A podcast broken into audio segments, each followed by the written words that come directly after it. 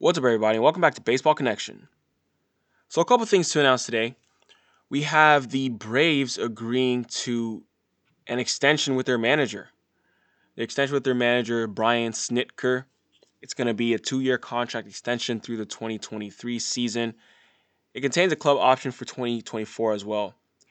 I mean, three consecutive division titles, that that speaks well for him, obviously. So they're going to keep him around. Braves have been very successful in recent years. Obviously, it's not all the managers doing, but you know he he's part of it. He's part of it, and they're gonna keep him around. If it ain't broke, don't fix it.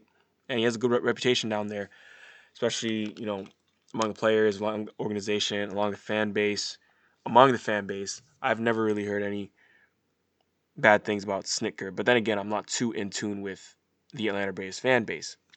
So it's actually the second straight spring with an extension for Brian Snitker. Although today's additional two years gives a stronger vote of confidence than what they gave him last year, which was a one year extension.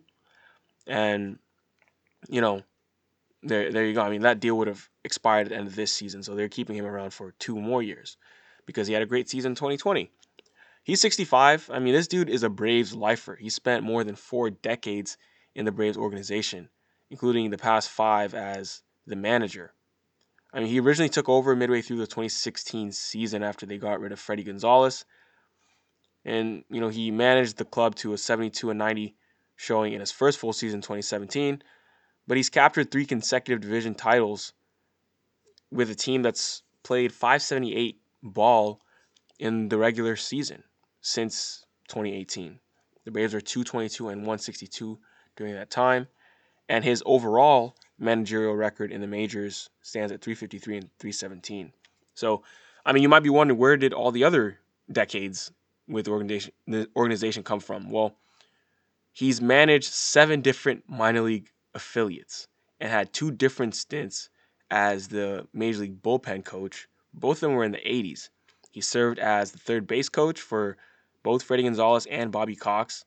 He was voted National League Manager of the Year in 2018 and since then, he's finished third and fourth in subsequent manager of the year balloting. So, I mean, he's he's coached and managed all through the levels of that organization, and everyone knows who he is. So he's going to stick around. So, congrats to him. But the Bra- the Braves have some some work to do. Obviously, they've been to the postseason now. You know, for a few years, they need to get over that hump. I mean, last year they ran into a into a Dodgers team that obviously won it all. So, I mean, obviously they, they did go deep into the playoffs, but going uh, getting over that hump means making it to the World Series. They've made it deep, you know, NLCS, but they, they need to make it to the World Series to really, you know, take that next step. In other news, Kelvin Herrera has announced his retirement. You guys might remember Kelvin Herrera, the two time All Star 2015 World Series champion with the Kansas City Royals. He just announced today he's retiring after spending parts of 10 seasons in the major leagues. And you have a, you know, he calls himself, he was a kid from the Dominican Republic.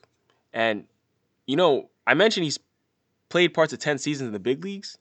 It might be a surprise that he's only 31 years old. He just turned 31.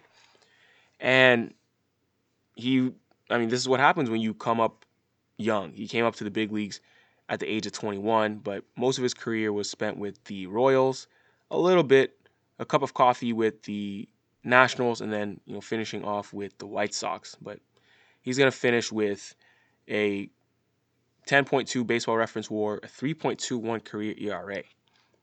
Pretty good stuff. Pretty good stuff. I mean, he went on to thank you know the Nats and the White Sox as well.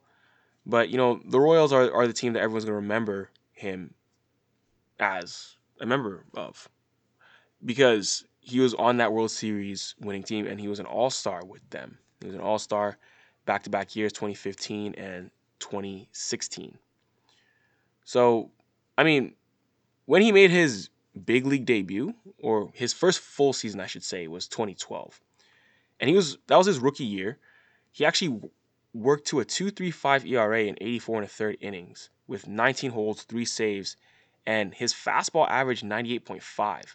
I mean, in a normal year, that would have no doubt gotten him rookie of the year consideration. But 2012 also just happened to be the rookie season for Mike Trout, Yoenis Cespedes, and Yu Darvish. And those guys got nearly every top three vote on the ballot that year. So he he wasn't even in the top three. But even without any rookie of the year love, Kelvin Herrera had established himself as a dominant late inning arm in a very short amount of time. I mean, that's the exact role he'd be over the next half decade as a steady presence at the back of some really elite bullpens for the Royals. I mean, we know when they won the World Series, they had a filthy bullpen back there. Wade Davis, Kelvin Herrera. Uh, there are more guys in there too. But from 2012 to 2016, I mean, this dude pitched 354 and a third regular season innings with the Royals for a collective 2.57 ERA with 106 holds and 17 saves. So it was a juggernaut bullpen for Kansas City. And like I said, it was Wade Davis, Herrera, Greg Holland, Ryan Madson. Those guys just gave opposing lineups absolute fits in those years. They won the World Series. And once the Royals had, you know, their their window had passed, they fell out of contention. They traded him to the Nationals for a package of young players, and you know he was injured for part of his time with the Nats, going out with a Lisfranc tear in his foot. But he did give them 18 and third innings, a 5.34 ERA ball before reaching free agency, and then signing a two-year deal with the White Sox. It didn't really pan out in Chicago though. He was he was hit pretty hard across his two seasons there. But at his peak, he was absolutely dominant. He'll go down in Royals lore as an absolutely vital member of a bullpen that really did fuel a baseball renaissance in Kansas City and brought, and brought home the first title in three decades. So he'll hang up his spikes with some good numbers, a 3.21 ERA, and a great postseason track record.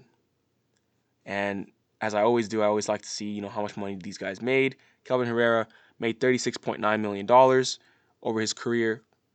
Not bad. Not bad for a guy who played 10 years in the big leagues at 31. His family will be taken care of. He'll be taken care of. They'll be good. So that's going to do it for today. If you enjoyed this, please share it with someone who'd be interested, and we'll see you next time on Baseball Connection.